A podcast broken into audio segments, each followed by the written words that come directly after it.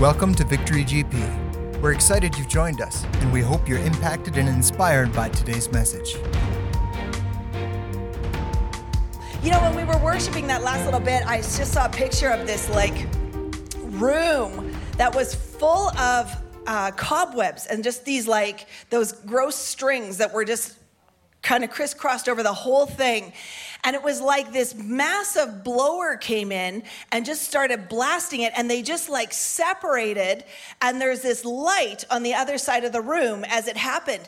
And I believe today that that's prophetically what God is doing, that there is a clearing away of some of the clutter that has been in your minds, some of the things that we've been dealing with. And that is a picture of our minds. And one of the things that I feel, um, really strongly as we're going into this new season is that there's a lot of shifting going on.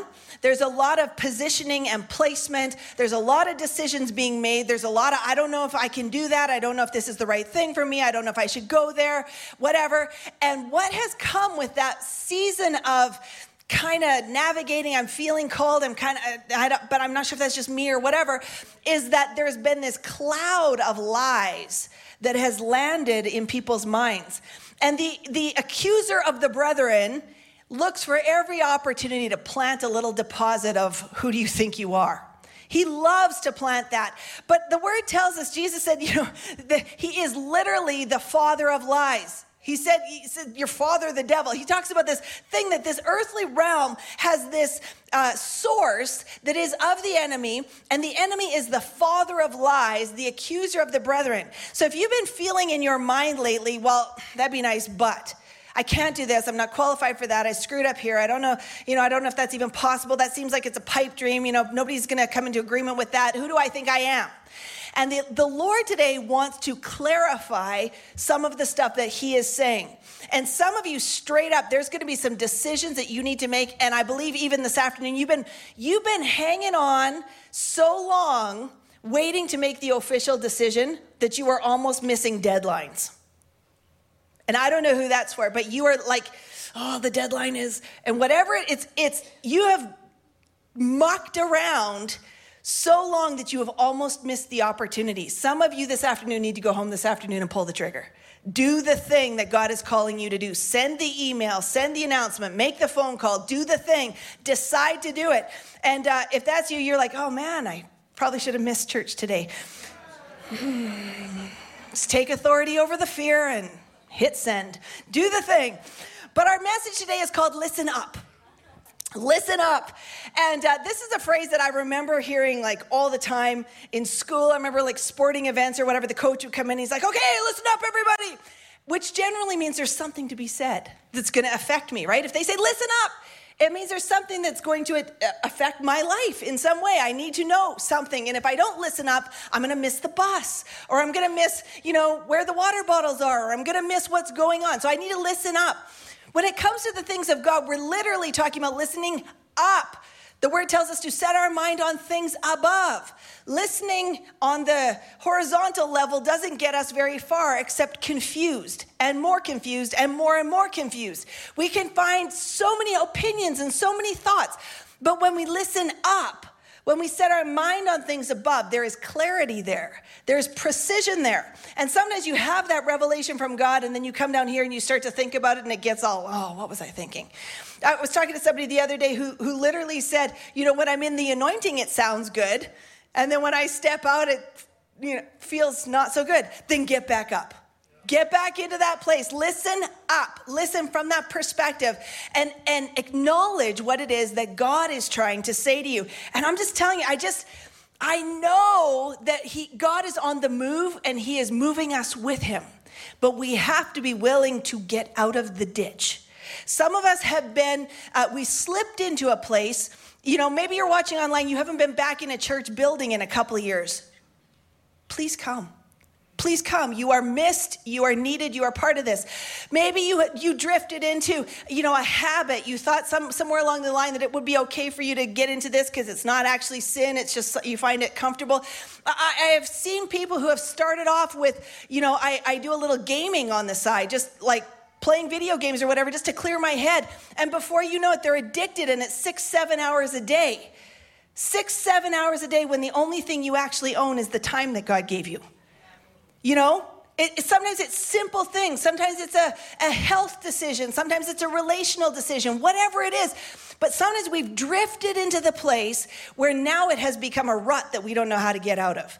And I believe there's an anointing in this hour to step up. We have to think up and we're going to have to decide.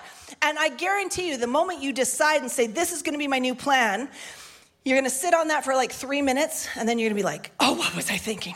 I can't do that. That's not going to work. People are going to be. You have to decide to stay in that place. This is this is a vital moment in church history, this is a vital moment in the move of God across our nation and globally. We can see that the advances of the kingdom of darkness are on every front. It is like so obvious, no matter what sphere you look in, that there's no pullback on that side. And so it is our time to rise up and be who God has called us to be. Take our place, act like who He says we are. And this takes courage, this takes strength, this takes being in Him and knowing that He is in us. And whatever He's called us to do, He will equip it, He will anoint it, He will supply it. I know, I can feel it right now. There's just, there's some that you're like, oh man, okay, okay, we're gonna have to do this. Hebrews 1 1 and 2 says, God, who at various times and in various ways spoke in times past to the fathers by the prophets, has in these last days spoken to us by his Son, whom he has appointed heir of all things, through whom he made the worlds. So Jesus is the demonstration of the tone, the, the actual sound of the voice of God through his son, by his son. That bracelet that we all used to wear, the what would Jesus do? Literally is an accurate way of training ourselves to hear his voice. What does Jesus say about this sort of situation? What would Jesus say to me in this situation? Do you know what he would never say? What we never see Jesus say um, was like, Wow, Peter, I know I called you. Dude, like, where is your faith? Honestly, and if your mouth could stop talking for 30 seconds, maybe you'd hear what I'm trying to say. But Peter, you just always have to put in your two cents worth. So we were to go with you, but no, we're not. We're not to do that. We're to go a different direction. Jesus never says that. Jesus never says, You screwed up, and so you're out. Jesus never says, you know, Mary Magdalene, he's never like, you know what, I, I love you, I can forgive you, but honestly, lot of water under the bridge there. So we're gonna, you know, we're gonna have to put you in more of a hidden position so that nobody, you know, like I love you, but they're probably not gonna understand.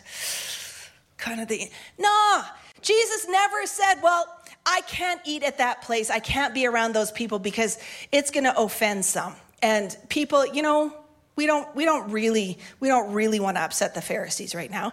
No, Jesus was like, it's on. I'm coming to your house for supper. I'm gonna, let's do this. He, Jesus was the one who called people out into who God says they are, regardless of the current circumstances. Are you with me?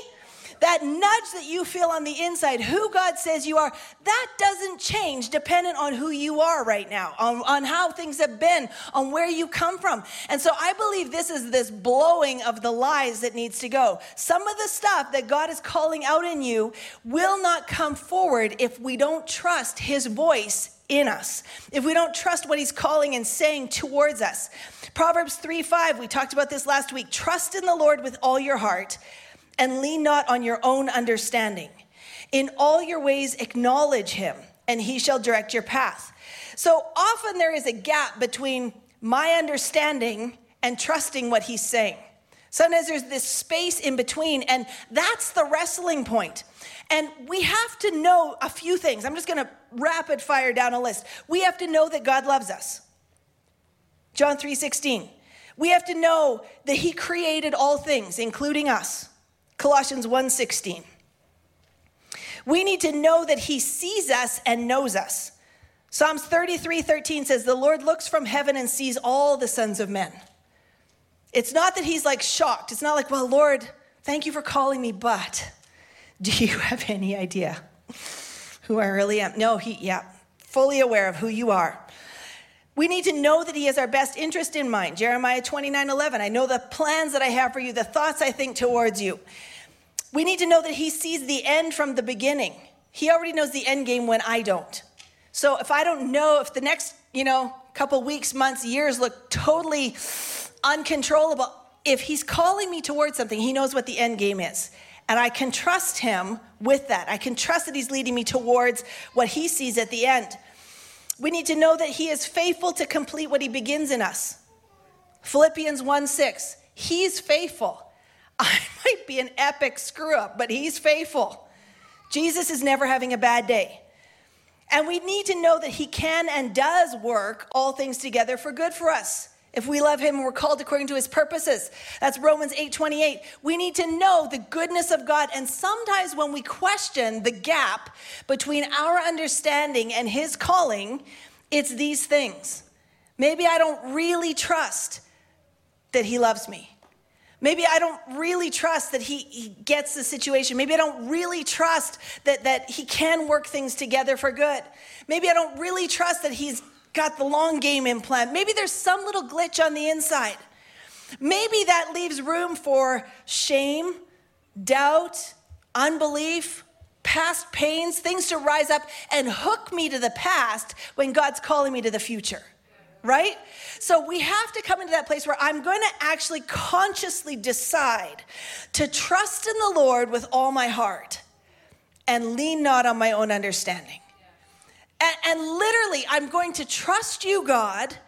And if my mind tells me something that is contrary to what your word says about me, I'm going to have to tell my own head to come into alignment. I'm going to have to take that thought captive and bring it to obedience to the knowledge of Christ. I'm going to have to decide. And sometimes you got to say it out loud. Sometimes you got to say, no, that's not true.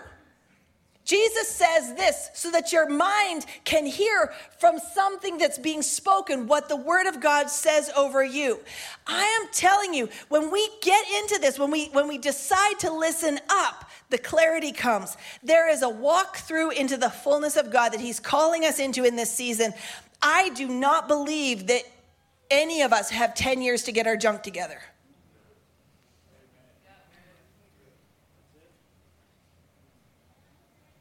It's a now yes.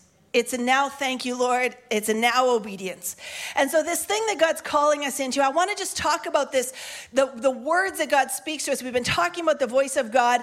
This listen up, this listening to the higher voice, the voice that sees differently, has a few guidelines to it, has a few things that are good for us to know. And we're going to go through these. Number one, his voice carries purpose. Number two, his voice can be personal. Number three, his voice is prophetic. Number four, his voice is peaceful. And we're going to come back into these one by one, and I want you to recognize the voice of God.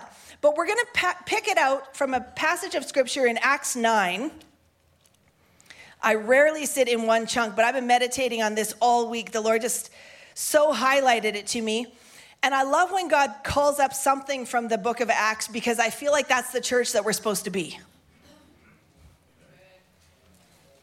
Come on.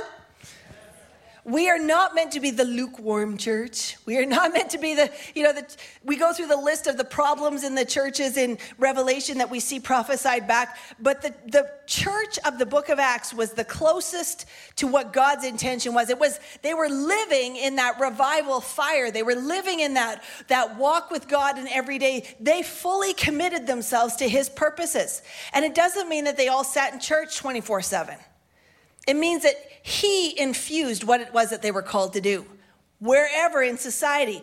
But we see some key things that happen, and, and this is one of the ones that is like mind blowing. So, Acts chapter 9, and we're going to read uh, straight through from verse 1 down to 25. So, in the New King James, we'll read the whole thing and then we'll pick it apart a bit. And it says, Then Saul, still breathing threats and murder against the disciples of the Lord, went to the high priest and asked letters from him to the synagogues of Damascus, so that if he found any who were of the way, they were believers, whether men or women, he might bring them bound to Jerusalem. And he journeyed and he came near Damascus, and suddenly a light shone around him from heaven. Then he fell to the ground and heard a voice saying to him, Saul, Saul, why are you persecuting me? And he said, who are you, Lord? Then the Lord said, I'm Jesus, whom you are persecuting. It's hard for you to kick against the goads. So, trembling and astonished, said, Lord, what do you want me to do? And the Lord said to him, Arise and go to the city, uh, into the city, and you will be told what you must do. And the men who journeyed with him stood speechless, hearing a voice, but seeing no one. Then Saul arose from the ground, and when his eyes were opened, he saw no one. But they led him by the hand and brought him to Damascus. And he was three days without sight, and neither ate nor drank. Now there was a certain disciple at Damascus named Ananias. And to him the Lord said in a vision, Ananias. And he said, Here I am, Lord. And so the Lord said to him, Arise and go to the street called Straight, and inquire at the house of Judas for one called Saul of Tarsus, for behold, he is praying. And in a vision, he has seen a man named Ananias coming in and putting his hand on him so that he might receive his sight. And then Ananias answered, Lord, I've heard from many about this man, how much harm he has done to your saints in Jerusalem. And here he has authority from the chief priest to bind all who call on your name. But the Lord said to him, Go, for he's a chosen vessel of mine, to bear my name before the Gentiles, kings, and the children of Israel. For I will show him how many things he must suffer for my name's sake. And Ananias went his way and entered the house. And laying his hands on him, he said, Brother Saul, the Lord Jesus, who appeared to you on the road uh, as you came, has sent me to you that you may receive your sight and be filled with the Holy Spirit. Immediately there fell from his eyes something like scales, and he received his sight at once, and he arose and was baptized. And so when he, uh, so when he had received food, he was strengthened. Then Saul spent some days with the disciples at Damascus.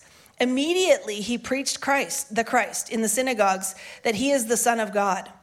Then all who heard were amazed and said, Is this not the one who destroyed those who called on this name in Jerusalem and has come here for that purpose so that he might bring them bound to the chief priests? But Saul increased all the more in strength and confounded the Jews who dwelt in Damascus, proving that this Jesus is the Christ. Now, after many days were passed, the Jews plotted to him, but the plot became known to Saul, and they watched the gates day and night to kill him. Then the disciples took him by the night and let him down through the, uh, through the wall in a large basket. This story is mind blowing honestly, I'm very aware. I, I think I've you know thought the most about this conversion you know, Saul to Paul, this crossover from I'm doing one thing, found out I'm off the rails, and God's putting me on this path. What I've never really considered that much is the process that Ananias must have gone through. There are two sides to this thing, right? There's the one who's like, wow, I've had this encounter with Jesus and my life is never going to be the same. And then Ananias gets this word from God and he's like, he, what? I mean, he actually has this word from God. God in a vision calls his name. Some of us are like, Jesus, I just want to hear what my name sounds like on your lips. Like, I want to, I want to hear you call my name. Call your name and then tell you to do something that you're like, what? And he actually talks back to God. He's like, you may not be aware of the situation that we're dealing with here. Like, I'm, you know, it's a very interesting process that he's going through here. And the very end of this story, we see the, the rest of the disciples of the area come on board with it, and they actually partner with Paul, which is this crazy thing. So, number one, when his voice comes, when you when God's speaking to you, it comes with a purpose. It comes with a purpose. God is never just talking to you just cuz. Like, he's never just like, wow, it's a green tree, hey? What do you think of the waves on the lake today? Like, God's just never needing to hear his own voice, right? He speaks with purpose, even if it's just, he tells you that I love you. The purpose is so receive the love and walk out of it. If he says, I forgive you, the purpose is receive the forgiveness and walk from that place. If he says you need to forgive that person, the purpose is I want you to choose to forgive that person and walk out of that bondage. He tells you to sow a seed, give something to somebody, take care of somebody. The purpose is that God has a plan for you and the person that you're sowing into. There's something of His will that's connected to this instruction. So, those who are like, God never talks to me, are you ready for an instruction? He won't just talk just to hear himself talk. That sounds harsh, but honestly, we all know people who do talk and like the sound of their own voice, and we all don't want to be around them. It's like, wow, you, you, you love talking, huh? You, just, you love to just hear yourself talk, but I'm not getting anything out of it. God doesn't do that.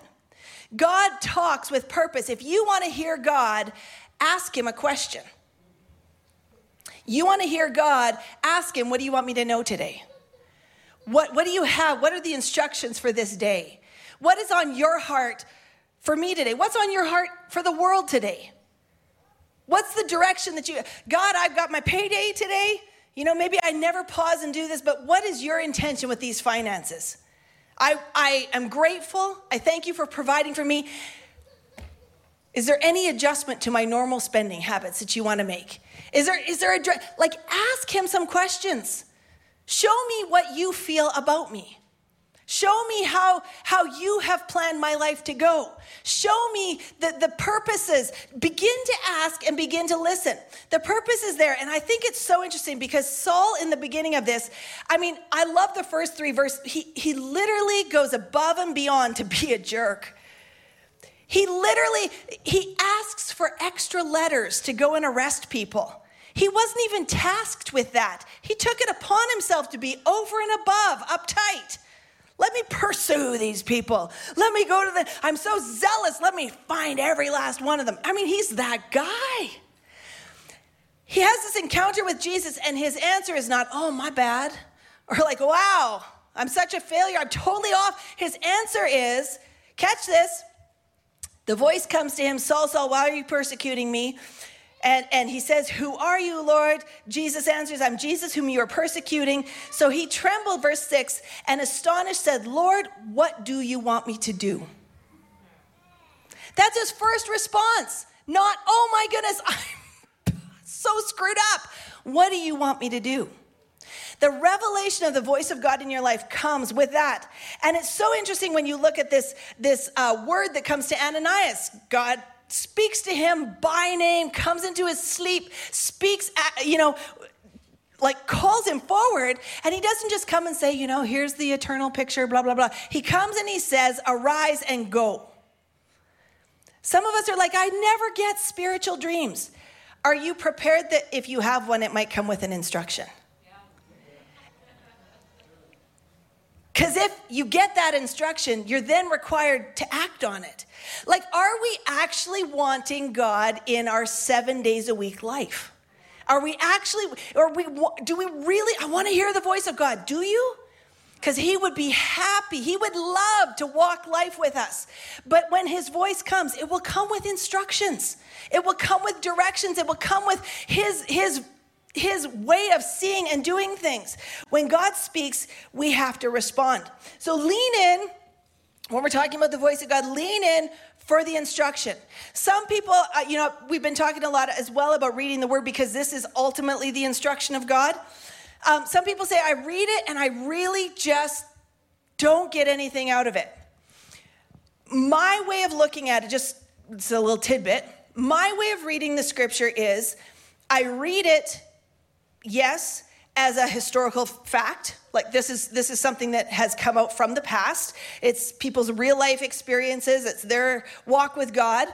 I read it as um, an instructions you know spiritual principle that's connected in there. And i also read it as what does that mean to me then? So jesus healing the the lepers and the you know the 10 lepers and only one comes back and says thank you and whatever. I don't read that story like isn't that interesting that Jesus would heal lepers? It's not relevant to me because I don't have leprosy. You know, I don't I don't read it like that. I don't read it like it's not relevant to me. I read it like Jesus touched those who everybody else discarded. Very rarely did somebody ever come back and acknowledge that he was the one that did it. What that means for me is when I feel the most unlovely, unworthy, un, unable, Jesus reaches out for me. And it's my job to recognize his hand upon my life and pause and say thank you and acknowledge him. And from that place, I walk out the healing, I walk out the love, I walk out the restoration. you know random stuff uh, jesus turned the water into wine at his mother's request and it was he was like woman that's you know it's not my time whatever what does that mean to me i'm not taking that and saying well jesus is totally into alcoholism uh, you know, or look at that history. Look, look at the power his mama had over him. I'm not reading it just from historical fact. It was a historical story. It carries the character and the nature of God, but I read it and go, okay, even if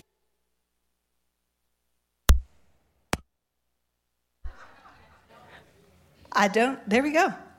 Weird. So I read that and I read it like, here's how Jesus engages the, the requests, or the, we would say it in our timeline, the prayers of his people. When we desire something, when we engage Him, Jesus pays attention. Heaven pays attention. And there's something that when it's along the lines of His nature, God will release things, but it tells me that prayer is important.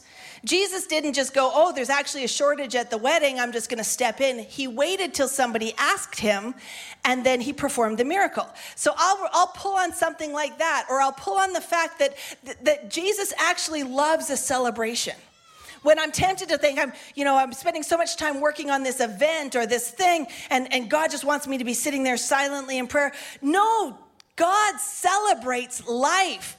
At the end of every major move of God that we see in the Bible, we see that God calls for a feast. Why? So we can celebrate the good things that He's done. So the celebration is part of God's heart. If I feel guilty for spending time on something, I'm missing the heart of God that's like, yes, celebrate my goodness. Celebrate what I do, right? So that you internalize what it is that's in the word. So, number two, then, his voice can be personal. And that personal thing, it means that this is not just generic for believers worldwide. It does, but sometimes his voice comes in and it is very specific to me. It's something that is, is super clear. So again, uh, verse 4 then the, he fell to the ground and heard the voice saying to him, Saul, Saul, why are you persecuting me? Jesus is personal in his engagement with us. He literally knows you by name. He knows everything about you. He, have you ever had that thing, you know, where when you've got little kids and, and somebody's like, you know, broke a lamp or whatever, you call the kids in, okay, is there anything you want to tell me? You know they broke the lamp. You're waiting to see if they're going to own up to it or not, or, you know, whatever's going to happen. It's kind of like that. Like sometimes we think if I stay away from God, I, I won't have to confess what I've been into. God knows it. He wants to help you clean it up. He wants to help deal with this stuff. And so he, he comes in in a very personal way. Saul, why are you persecuting me? It is not working for you to push against me on this one. This is not going to end well for you. He calls Ananias specifically by name. God has instructions for you personally.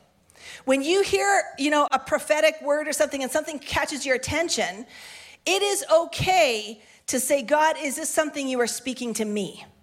And if you are speaking to me, how do I apply it? What's the instruction that comes with it? What's the move that I'm supposed to make in response to this?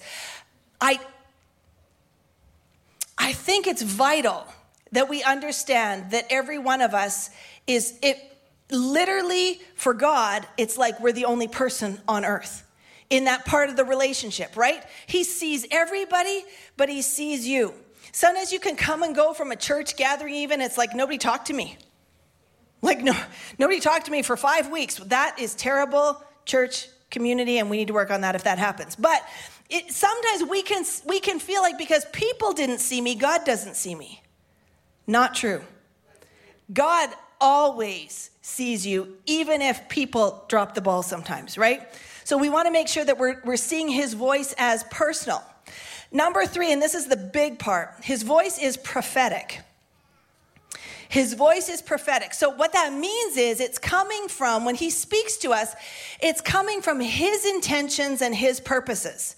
It doesn't just mean that it's something that's down the road. That's part of it. Sometimes there's a word of knowledge or there's instruction that you'll get that it's like, this is the direction of your life. This is where you're headed. This is, this is something that's down the path. Um, if you've been seeking God for any length of time, you probably have something that you feel in your heart that you have no idea how you'll get there And it's like it's that is a prophetic word from God. There's a nudge on the inside that is is down the road. There's sometimes things that you are clearly working towards, but often it's abstract.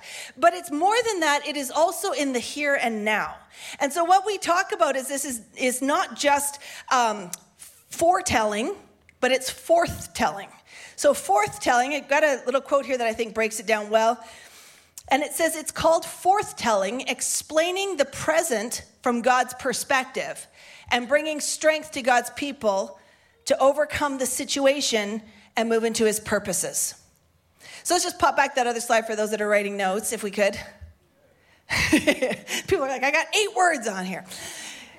The, explaining the present from God's perspective and bringing strength to God's people like that right there is just like, what on earth is going on, Lord? I don't understand what's happening. You know, the government's doing this and positions are being made and things are, you know, whatever. I don't understand what's happening with my family. I don't understand why this person's acting like this. I don't understand why my employer is acting like this. Okay, you need a prophetic word of God. You need a forthtelling from Him, a sense that comes from Him of His hand is upon it. He sees you, He knows you, He's, he's got a viewpoint that you don't have. And so the final thing then, to overcome the situation and move into his purposes. So when we see it from his perspective, then we can move into his response. We can move into how he would handle the situation. He sees things in a different way. So, for those who are wondering, David Peters is a prophet from New Zealand and pretty well known. So, it's an indicator of what's on God's mind and his attention, or his perspective and his purposes. It's interesting because Paul, we see this thing and it's like, you know, Ananias comes to him and prays for him, and it's like it's all happening in the moment. But Paul talks about uh, in Galatians, Galatians 1:15, he says, "But it pleased God who separated me from my mother's womb and called me through his grace." So Paul has this moment where he catches up to God's plan and ties into it, but God has called him from the womb. There are people in your life, it might be even yourself, that you have no idea where you're going. There are people in your life that you're like, they walk like the devil himself. And I don't know if I can live with that much longer. There, there are people that you're working with that you're like, oh my gosh, they are possessed for sure, because this, I cannot sit in the desk next to them. You know, you need to ask God's perspective on these people in your life. How do you see them, Lord? Show me who they are in your eyes. When Saul was going in saying, "Could I get extra tickets to arrest people, please? I'm going to take a I'm going to take my holiday time and I'm going to go to the next town and I'm going to round up Christians." You know, the truth is God had already called him from the womb. So he might have been acting like the devil, but he was called. And this moment is the time when God pulls the number and he's like, okay, about time for you to get on track now. That's enough. Let's get focused on what it is you're really called to do, who you're really called to be. We want to interact with people, pray for them, declare over them, speak to them, minister to them from who God says they are, not who they're acting like right now. That's huge. That is huge. Side note, you also need to do that to yourself. Stop the crappy self talk. I am who God says I am. What is the prophetic word over my life? And I refuse to treat myself like how I've been. I'm going to start talking about myself, treating myself like who God says I am. It doesn't matter what the past is, who God says you are can change your future. And the more radical it has be, been, the bigger the testimony you have. So, so what? Move on. Paul was literally a killer. Literally, the word tells us he stood and he held coats while people stoned Stephen to death, and he was assenting to it. He was part of it, and he went out of his way to actually do the wrong thing. But when he came to Christ, he did a full 180 and went the opposite direction, completely in line with who God already said he was. That is huge. The words that come from God, just an extra aside from there, 1 Corinthians 14 3, it says, But he who prophesies speaks edification, exhortation, and comfort to men. So, what it means is that when we hear God's word, even if it is corrective in some nature, it's going to serve this purpose to us. It will be edifying. It will be an exhortation. It will bring comfort. Even if God says, yeah, you got to turn the opposite direction, it will, it will have that effect. It will bring that level of, of peace on the inside. It will stir us up on the inside. It will feed us. It will edify us. And so we want to look for that. It's God is never going to be like, wow, you are a scumbag. Had no idea you would take it this far. Right? He's not that. He's like, wow, this is not who I made you to be. Let's deal with that. Let me help pull you out of the mud. Let's, let's do that. This is not who you are, right? This is the voice of God. The voice of God is not condemning, it is redemptive. It acknowledges what is there, it's, he's not, God's not in denial. It acknowledges, but he pulls us up and out. This is what he's calling us to, every one of us. In this hour, I believe God is calling us higher than we've even allowed our minds to think that we're supposed to be. I love this verse when, when God's talking to Ananias and he says, uh, You need to go because he's a chosen vessel of mine. Huge. In verse 20 to 25, it says, uh, this is the part when, you know, Saul immediately begins to preach. He's out there, and, and, and people are like, wow. Like he literally changed overnight. And he's preaching, and the, the Jews at the time give him a little bit of time, but the more he increases, the more annoyed with him they get. And so they plan to actually kill him. They plan to go after him. And then again, verse 23 Now, after many days were passed, the Jews plotted to kill him. But their plot became known to Saul, and they watched the gates day and night to kill him. Then the disciples took him by night and led him down through the, through the wall in a large basket. I think the key that blows my mind here is then the disciples. It's not that he had an escape, it's the fact that the disciples who knew that not that long ago he actually came to arrest us went out of their way to help him. I can see God's hand upon your life. How can I assist you? Isn't that huge? It's the thing that when Ananias comes into the room to meet with uh, Saul, he calls him brother. Verse 17 Ananias went his way and entered the house, and laying his hands on him, he says, Brother Saul, the Lord Jesus appeared to you, who appeared to you on the road, came and has sent me to you. Yesterday, yesterday we're all on high alert because Saul's coming to town to imprison us. Today I'm calling him brother and ministering love to him. Y'all, some of us, we got to drop the accounting book on people's sins. We say Jesus will love you right where you are. He will rescue you. He will heal you. He will restore you. He has a plan for your life. I'm going to need, you know, to see three, four years of successful living before I buy in. But Jesus loves you just where you are. That's not going to cut it. Like long term, you, you get saved. You've been living in a walking hell. Let me help you out. This is a prophetic word to all of us. It's not just me, because uh, maybe I'm, you know, maybe we feel like I'm, I'm more, um, you know, I'm like a, like a white sin Christian person. Like I, I mean, I, I'm a sinner, but like manageable sins that are not really hurting. Black is black is black is black. Sin is sin is sin is sin. It just is. God is literally black and white on this one. Your sins were this way. Now I wash them, make them white as snow. It's done. We don't do anybody a service by saying, wait until you get yourself cleaned up, and then we'll see what God wants to do with you. We help the purposes of the kingdom when we say, Wow, thank you, Lord, for this life that has come to you. I'm going to go into prayer and I'm willing to ask the question of a personal God for a prophetic word that's going to exhort them, that's going to give them peace, that's going to comfort them, that's going to call them up, I'm going to ask you to show me who they are.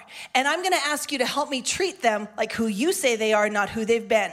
And even if that decision was yesterday, I can treat them like that today because I see in the word that it is possible. I believe if Saul had had this encounter with Jesus on the road and Ananias had said, No way we could have be reading a different story.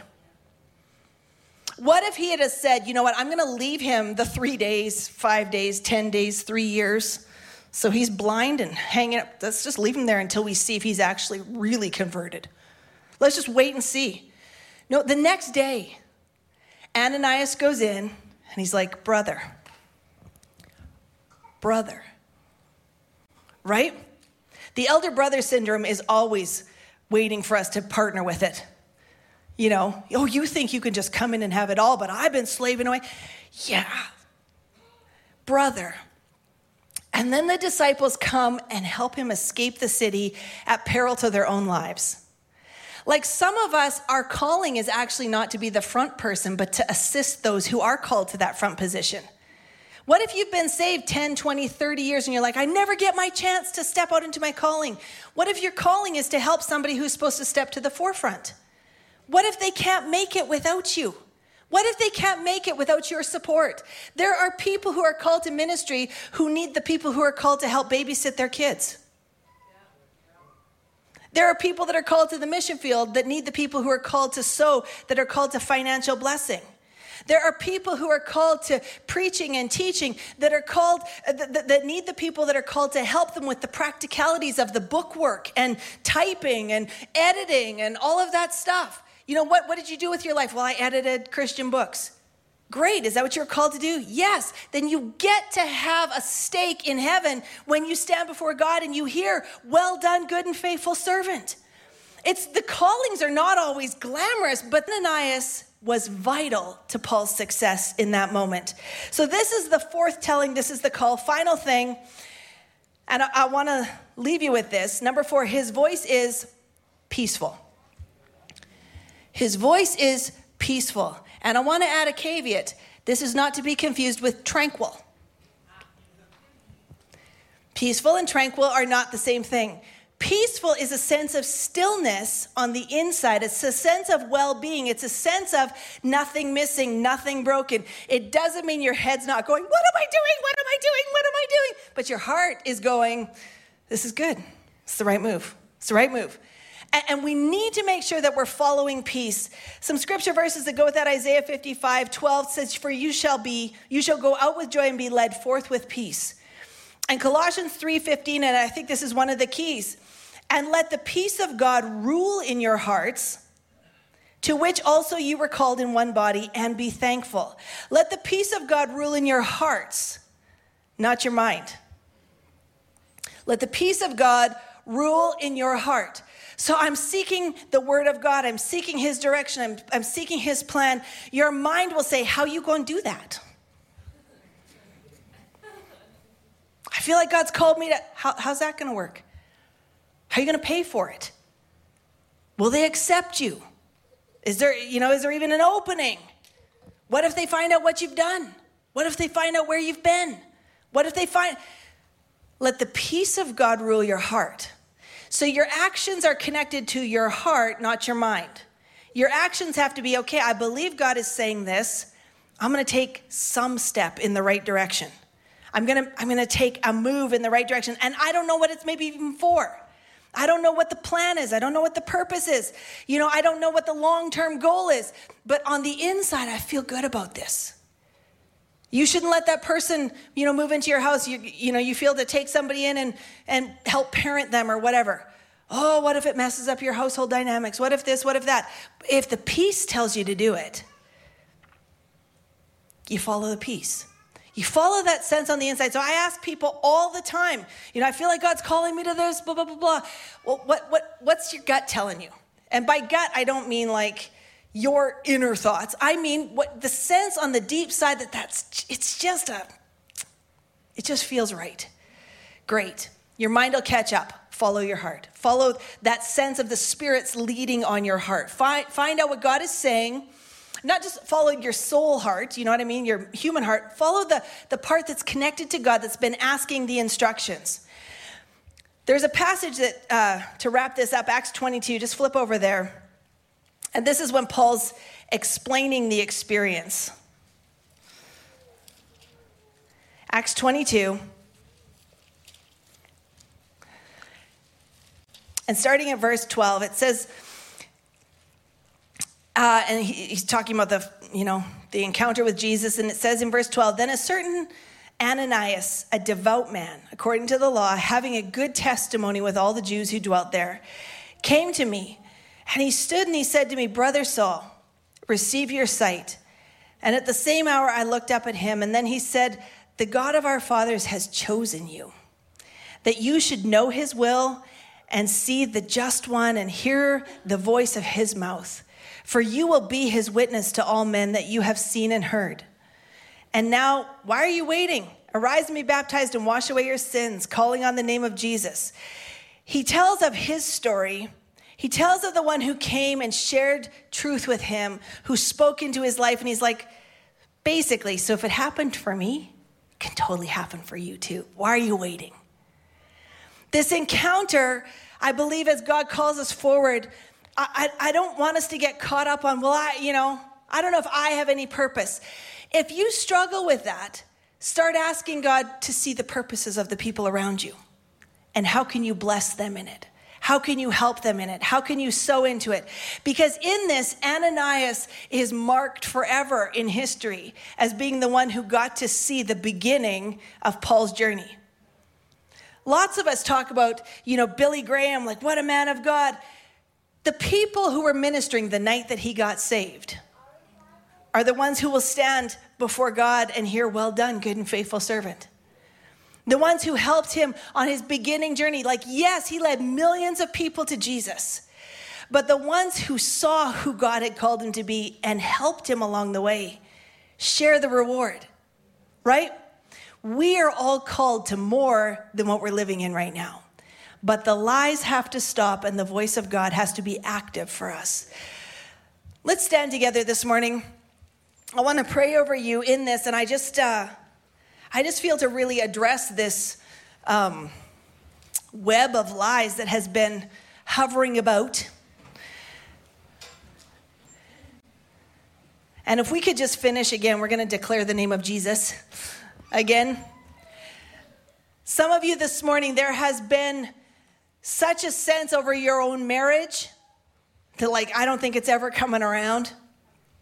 You need to listen for what Jesus says about your spouse and minister to who God says they Can you imagine what it felt like for Ananias to step into brother Saul? Right? Can you imagine what those words tasted like on his mouth coming out? Brother Saul. Lord, give us your eyes for our spouses, for our children, for our brothers, for our sisters, for our family members. Lord, give us your eyes for who they are. Lord, give us your eyes for our coworkers, for our neighbors, for our extended reach, the people in our sphere. God, help us to see through your eyes. Help us to see who you made them to be. And we know that it's only one encounter away. one encounter away. Lord, help us to not get in the way of their encounter with you. Help us to not be the ones that say the stuff and do the things that compromise what you look like in their eyes.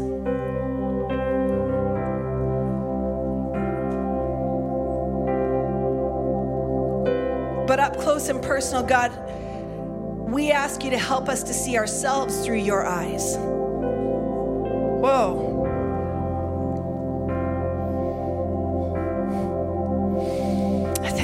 Lord, that you call us by name, that you know us by name that there's not a person in this room or a person watching online that you didn't fashion Your word tells us, I knit you together in your mother's womb. You are fearfully, wonderfully made. We are not the sum total of our mistakes or our past. We are who you say we are. And right now, I just speak a wave of deliverance over this congregation, over every lie of the enemy that has come against you, that has come against your destiny, that has come against who God has said you are. Every word of accusation, every false criticism that has come out against you, we cut that off right now in Jesus' name. And Lord, we bring it to you to deal with. Lord, I thank you that even Jesus said, Forgive them, they don't know what they're doing. We choose to forgive. We choose to release forgiveness to those who have called us others, other things than what you say we are. And Lord, even over ourselves, the things that we have done, the things that we've chosen to do that are contrary to who you say we are, we ask your forgiveness today, God. And Lord, we thank you that who, who we are is different than what we've done. Lord, we ask your forgiveness, we receive your forgiveness, and we step into the identity that you've given us set apart from the womb. For what, God? Set apart from the womb. For what? Lord, I pray for each person who's struggling with that, with the idea of identity and purpose and calling. Lord, even if it feels so insignificant, I, I only do this. Lord, help them to see purpose in it. Help them to hear your voice in that place. Help them to feel your presence in that assignment. And God, may we be sharp to your voice, to listen to it, to, to respond to it, God, that we would understand that it requires action. If we're going to hear from you, we need to respond to you. If we're going to hear from you, God, we need to receive it as an instruction that we embrace that changes our life. Lord, help us to desire, to crave your voice, your word. Lord, whether it's the inner word of the, the heart or whether it's what we read in the, the Bible, God, that your word would come alive to us, that it would transform us, that it would motivate us, that it would direct us, God. And Lord, I thank you that we are never more than a forgive me, God, away from radical change. So, God, anyone who has even this morning been saying, I've been in this too long, I've done it too many times. Lord, I thank you even today for a radical deliverance in Jesus' name. From whatever that thing is, whatever that addiction is, whatever that habit is, God, we just speak a word of deliverance in Jesus' name. God, that every demonic hold of the enemy, anything that has felt like it is it is has a right to be there, God, I pray first for the person courage to cut it out, do what is necessary, and God, deliverance from any hold, any tie there in Jesus' name. And we thank you, according to your word, that who the Son makes free is free indeed. So we declare your freedom. We can declare that I am free from that. I don't do that anymore. I don't live that way anymore. I don't speak like that anymore. Even if we did three hours ago, it is okay to say we don't do it anymore. Lord, I thank you that as we see the, the description of Jesus ministry to the man who was possessed by a legion of demons. Your word says that after an encounter with Jesus, he was dressed and of his right mind. In a moment, your presence changes everything. In a moment, your presence changes everything. And so we declare the name of Jesus over every bondage, over every addiction, over every lie. In Jesus' name, we thank you for freedom. And God, I thank you that we are who you say we are. We step into that with boldness today, God. And I pray a spirit of courage over your people as they go from this place today, Lord, to do what needs to be done to handle what needs to be handled, to rectify what needs to be rectified, God, to make amends, to come into relationship, to say, I'm sorry, God, to live what love looks like on the outside, to be able to, like Ananias did, step into being able to declare who you say we are and those are around us are. And we receive it by faith today. God, even as we sing this, we sing it as a declaration today. And we thank you that the things that were, even prior to this morning, are subject to change as we declare the name of Jesus. And we thank you for it in Jesus' name. Thanks again for listening to this message from Victory Church Grand Prairie. You can stay connected with us on Facebook, Instagram, and YouTube by using at Victory Church GP. If you have any questions, would like to access our online resources, or would like to sow into this ministry, you can visit us at www.victorygp.com. You can also text to give. Just text 587 207 4387 and follow the prompting. Thanks again for joining us at Victory GP. Reach, teach, mobilize.